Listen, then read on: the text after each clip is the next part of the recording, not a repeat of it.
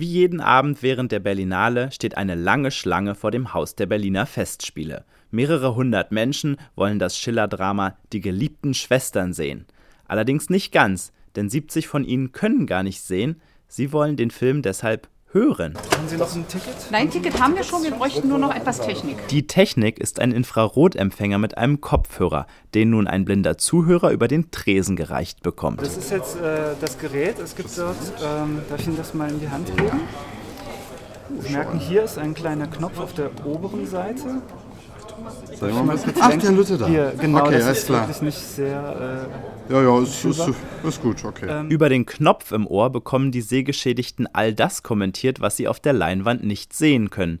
Dieses Verfahren nennt sich Audiodeskription. okay. Wenn Sie reinkommen, dann drücken Sie hier einmal auf den Knopf Ja. on und dann ähm, funktioniert das, sobald äh, unsere Sprecherin was sagt. gut. Und diese Sprecherin des Abends ist Marike Hübschmann. Ähm, eine Blindenführung funktioniert ja so, dass, dass du nur sprechen kannst, wenn kein Dialog ist natürlich.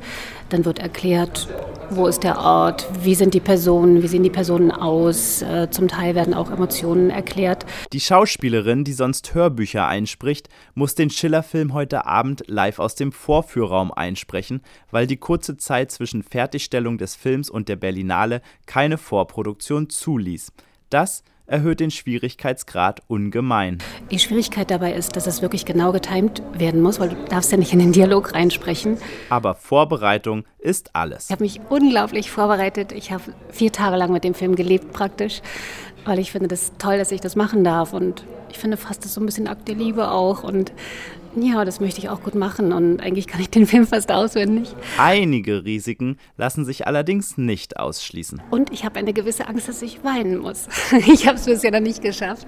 Wenn ich durchgegangen bin, an bestimmten Stellen muss ich so schlucken oder so, nicht so kurz vor den Tränen, dass man es leider hört. Ich hoffe, dass ich mich zusammenreißen kann. Der Saal ist mittlerweile gefüllt und Marike Hübschmann hat ihren Platz im Vorführraum eingenommen, die Stimme aufgewärmt und ihren hohen Stapel mit dem Text parallel zu den Tischkanten ausgerichtet. Das Saallicht geht aus. Der Vorhang öffnet sich. Auf schwarzem Grund erscheint die verzerrte, verschwommene Silhouette des aufrecht stehenden goldenen Berlinale-Bären im Profil. Die Konturen des Bären verschwimmen, eine goldene Kugel formiert sich. Sie gleitet nach hinten und wird immer kleiner. Die Kugel kommt angesaust und explodiert. Funken regnen herab. Einige bilden die Umrisse des Berlinale-Bären. Der Hintergrund wechselt zu Rot.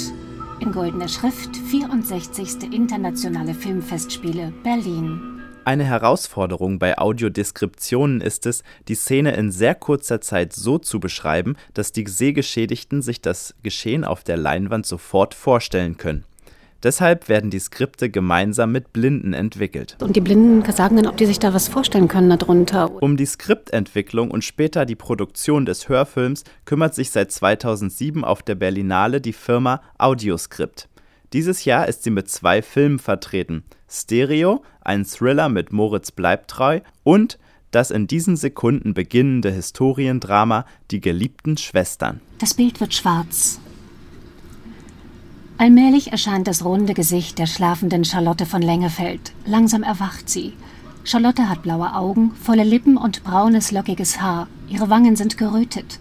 Während die tausend Gäste den Film sehen bzw. hören, berichtet Alexander Fichelt von Audioscript, dass die Auftragslage in Zukunft wohl noch besser werden dürfte. Grund hierfür sind die deutschen Filmförderfonds, die also sich in die Förderrichtlinien äh, den Zusatz eingeschrieben haben, dass Filme barrierefrei sein müssen. Das heißt, jeder Film, der gefördert wird, jeder deutsche Film, der eine deutsche Film- Filmförderung bekommen hat, der muss also auch gehörlosen Untertitel anbieten und eine Audiodeskription. Und die ähm, erstellen wir natürlich sehr gerne. Doch es gibt noch einen Grund, warum der Kinobesuch für Sehgeschädigte in Zukunft öfter auf dem Programm stehen könnte, wie ein informierter Zuhörer des Abends zu berichten weiß. Aber du kannst das mit einem Smartphone empfangen. Eine extra App draufladen, ähm, die nennt sich Greta. Und äh, mit dieser App, da kann man sich die Audiodeskription vorher runterladen und dann im Kino zu den jeweiligen Film abspielen. Damit kann dann jeder jeden Film in jedem Kino und jeder Vorstellung anschauen. Auf dem eigenen Smartphone, mit seinen eigenen Kopfhörern und den eigenen Freunden, mit denen man den Film sehen will. So verspricht es der Hersteller der Telefon-App Greta. Doch heute Abend im Haus der Berliner Festspiele stellen sich mindestens 70 Sehgeschädigte vor, wie Hanna Herzsprung wohl als Caroline von Lengefeld aussieht. Vor dem Haus der Familie von Lengefeld ist es Tag. Charlotte verabschiedet sich von ihrer Schwester und der Mutter. Inner innig umarmen sie sich.